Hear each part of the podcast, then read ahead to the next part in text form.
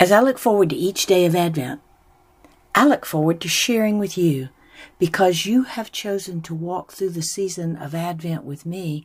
It has made a time, which was already special, a unique experience.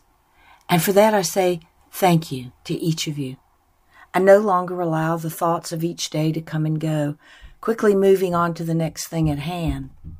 When a thought pops into my head, I reach out to hold it for a while, wondering, is this something to share? Earlier today, I was thinking about what it must have been like to live those thousands of years ago, waiting for a prophecy to unfold, waiting for a promised Messiah. You would certainly have to move through each day doing whatever needed doing, but somewhere in the back of your mind would be an ever present thought when will it happen? At that time, I would have been waiting for something and someone to come. At the same time, I would not have known how that coming would manifest. Then it occurred to me to move into the present day, as I am now living, still celebrating a period of waiting. Then came the thought. It seemed to come out of nowhere, but I know where it came from.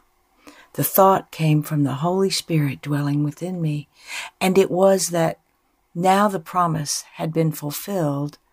At this present piece of eternity, it was God waiting for me, my coming into an illumination, revealing, opening, embracing my advent. God is waiting for me to be all I am sent to be. God is waiting for me.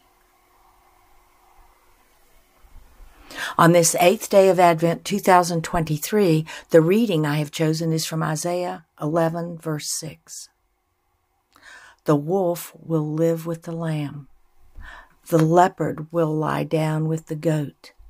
The calf and the lion and the yearling together. And a little child will lead them.